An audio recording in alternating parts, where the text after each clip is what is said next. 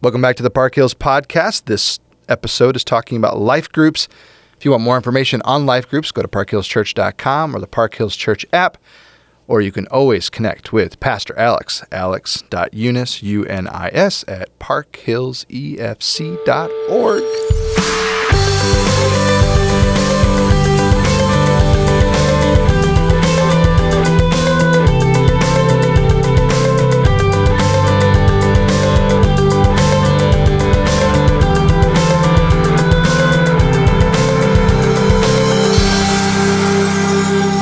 Pastor Alex, Hey, Chris. welcome back to the podcast booth. Love being in the podcast booth. I'm excited. We have many episodes to come, many conversations to have. But this time, we're going to talk about something you're really passionate about. Yeah. Yeah. Let's talk about life groups. So I'm going to just ask you questions and let you roll, and uh, I'll jump in if you're wrong. All right. How does that sound? Sounds like daily life. All right. So, what is a life group? All right. So, a life group is a type of small group, right? Uh, lots of churches, lots of groups have small group ministries. And we used to have uh, what we called small group ministries. We moved to this idea of life group. This is a group of people who are experiencing life together. So, building relationships, uh, using those relationships to challenge one another to go deep. And we're going to throw a bunch of buzzwords that we'll hear throughout this conversation, but authenticity and um, deep. Those are the types of relationships we want to have to create those, all for the purpose of discipleship. We do all this for a reason. We're not just getting together socially, but we're doing it for discipleship. So that is the life group. So, more than a Bible study, discipleship, deep, authentic, life on life relationships. Yep. Vulnerable is another buzzword we like to throw in there. Yeah. Think of a close family like relationship, but here the family is not your biological family, it's your spiritual family. So, that, that's great. So, why would we have them? Yeah. So the purpose of a life group is for discipleship. So we like to use this little phrase that the the best way to grow and experience discipleship at Park Hills Church is through a life group. So it's this idea that we want to create an opportunity for adults, every adult, doesn't matter your age, doesn't matter your intelligence level as according to like scripture, you know, if you're brand new to the Bible or if you're a seminary professor, um, doesn't matter your stage of life, whether you're young or old or single or married or engaged, whatever place, this is the way that we see adults can grow and be discipled through the through the ministries of our church. Yeah, so I yeah, I'm hearing that. So then what would be our intention for them? Or even put a different way, what would be I mean, you're clearly saying you want everyone in one. Yeah. Why? because because it's this is the discipleship tool that we're using. We want everyone to experience relationships like this because we believe that people grow best in these relationships. So to all of you who are listening to this, when when I hear people say, "I don't know how to disciple someone," that makes it sound like you're supposed to just go grab one person, sit down with them at coffee and tell them everything about the Bible that you, that you don't even know. And I think people get really overwhelmed with that. They think I can't possibly do that. We really think that life groups are the best way to make these disciple making relationships actually occur. Because if you don't know something, somebody else in your life group might, or you all might point yourself in a direction together, learn something together, and then come out together and talk about it. There's there's accountability in a larger group of people. There's something beautiful about if you go through something traumatic in your life or something else that someone else is able to jump in and help you do that.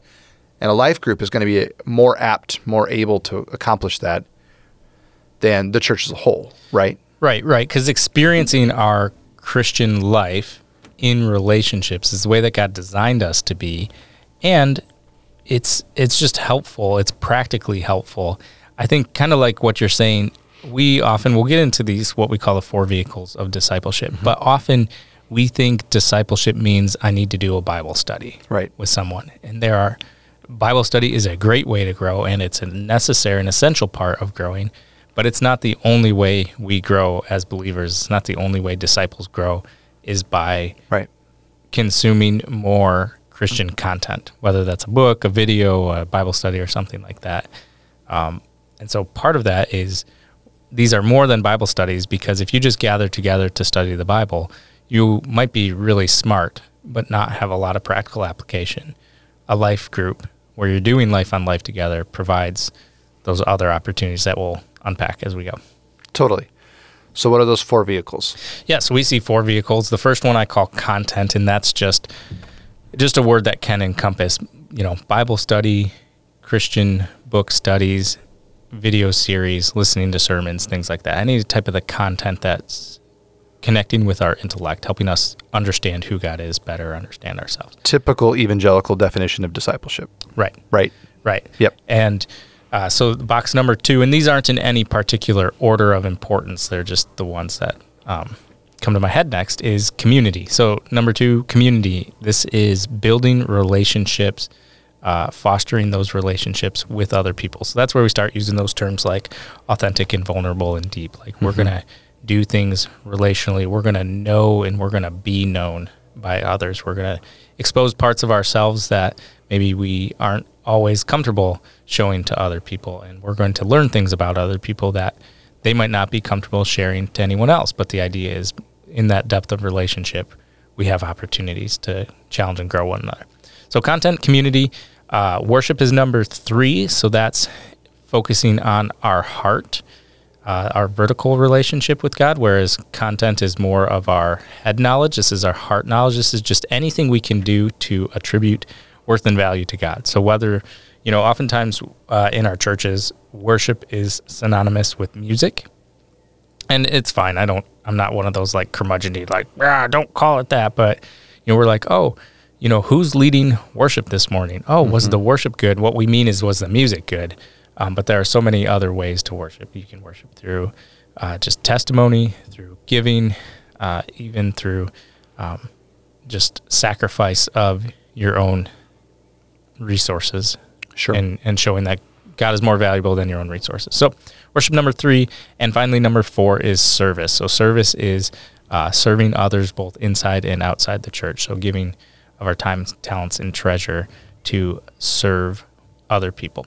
And so when we think about discipleship and we think about life groups at Park Hills, uh, if you are a group of people who is doing all four of these things, then I consider you a life group mm-hmm. if you're engaging in discipleship. And the thing is, what what these four vehicles do, and we call we use the term vehicle right because they help drive us toward sure. the destination.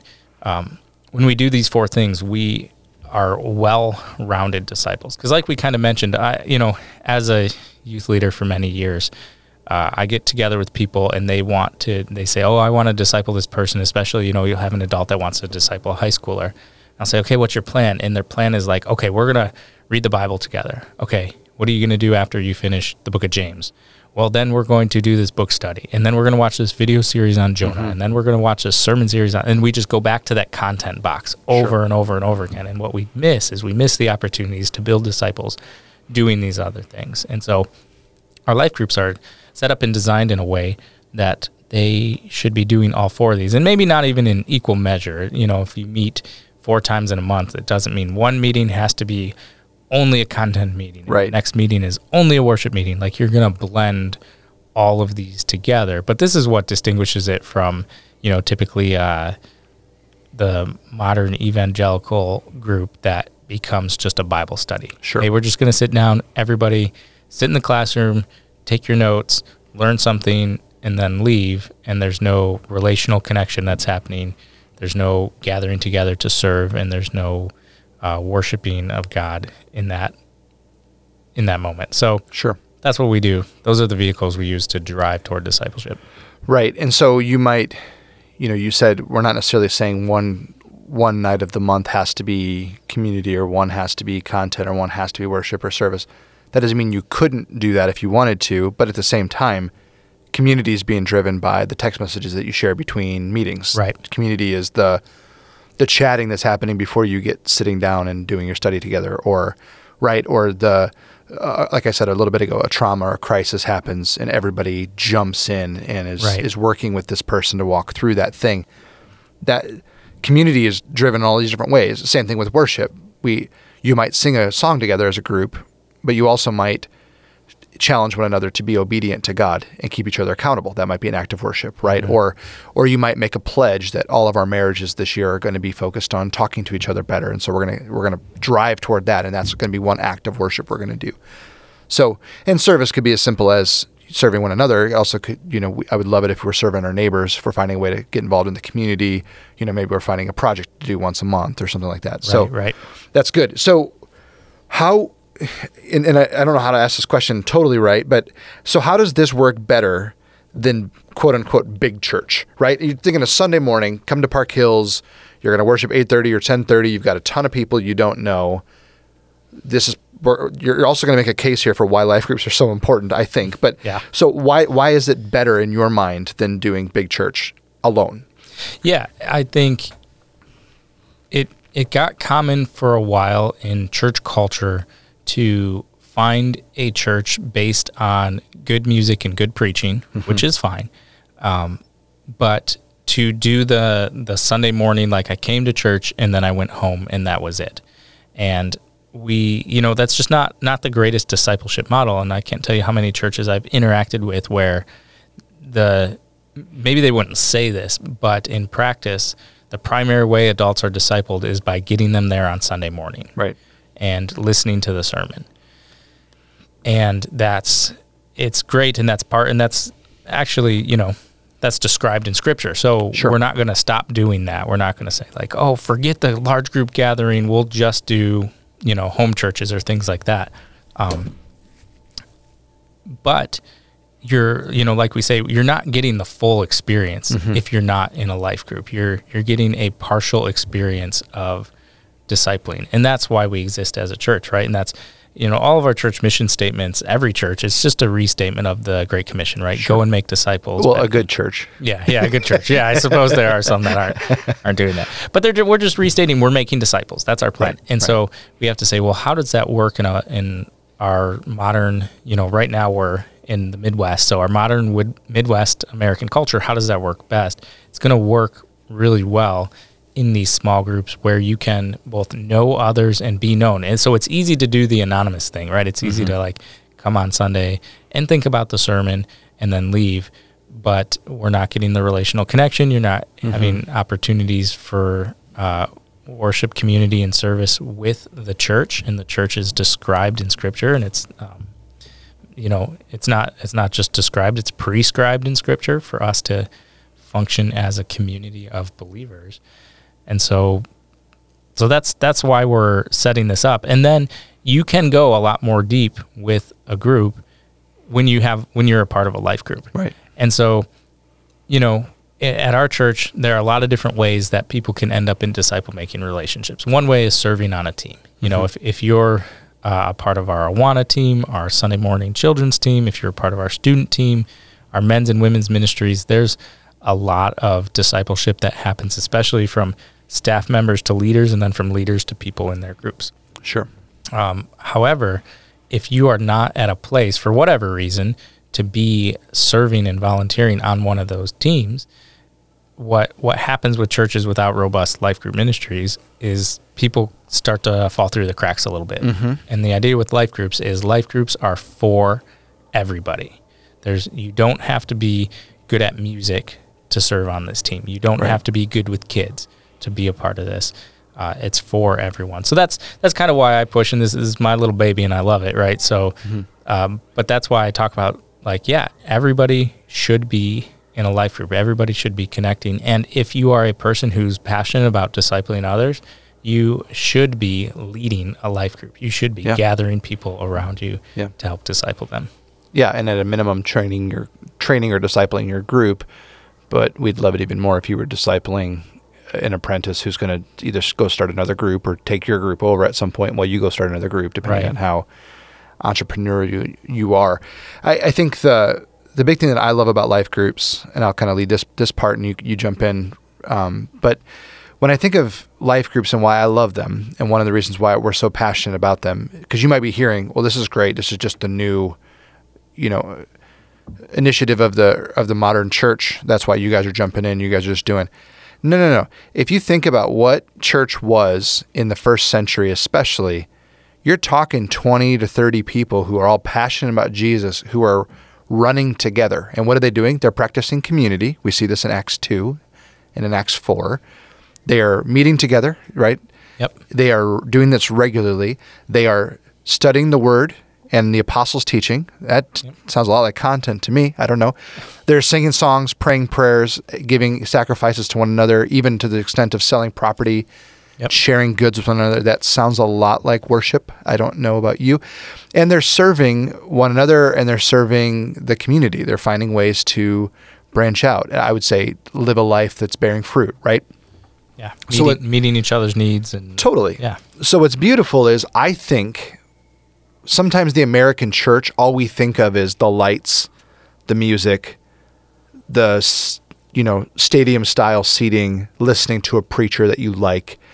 Uh, hopefully, we're a couple of those, right?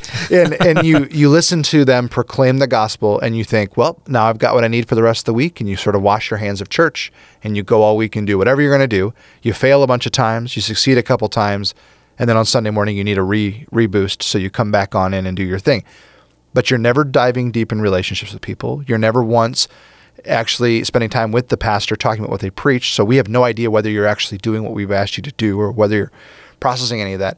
How does that happen if you don't have a smaller group that you're going to connect with?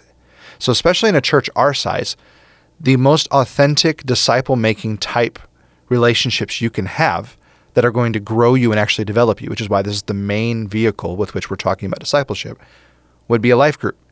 It's not Sunday morning. Is Sunday morning important? Yes. Should you be there? Yes. Should we not get out of the habit of meeting together like the Bible tells us? Absolutely. The Bible's true of all of those things. But when the first century was saying that, they were typically saying, come meet together, and it looked more like a life group than what Sunday morning church looks like for us. Right. In my opinion. Right, because I think what's interesting, we we kind of forget that you know, Paul's letters to churches, you know, to the church in Ephesus, that was a whole city's worth of churches. Sure. Or one, and he calls it one church, right? So the church in Ephesus, it's it's singular, but it's also broken down into these small groups that were meeting in homes right, right. because they didn't have church buildings at that no. point. And and I think I don't think church buildings are are wrong. There's definitely like a swing of people who are like, well, you built a building, now you're not like the early church sure. anymore. And I, I don't like having a place to meet is not wrong, and gathering your resources to have a consistent place to meet is not wrong. But where we can swing too far is to then say like, okay, the only time church happens or the only time we function as a church is in that building. Mm-hmm. And we want to take that outside of this building and be in our homes. This should be a part of our regular life, you know. So, for example, my life group, we meet on a different night of the week. We gather together, we pray for one another, we share what's going on. Um, we study the Bible together. We do family nights. You know, there's like a million kids in my group. There's probably more kids than adults. So we got all the kids running around. And then during the week, we're texting each other. We're texting each other, you know, we're friends. So it's sometimes yeah. it's just dumb stuff, but also we're texting each other prayer requests. We're texting right. each other, right. um, you know, what we've been reading in our Bible and things like that. And then we're we're training and preparing people to say, hey, you have leadership qualities.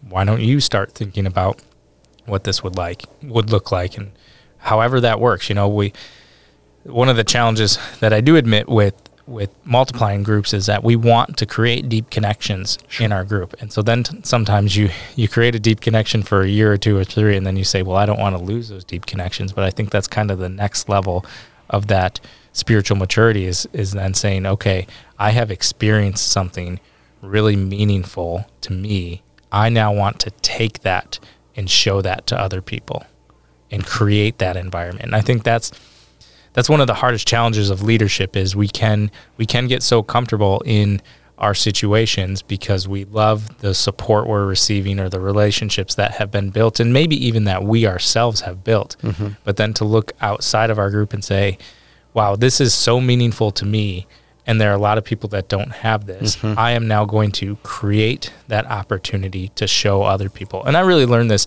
actually a part of my church that i was part of in wisconsin there was my life group leader there was so intentional with me and my wife and the other people around us that we just created this sweet, sweet group of people who were doing life together, who were uh, had depth and authenticity and vulnerability, not just as buzzwords, but we really shared life together.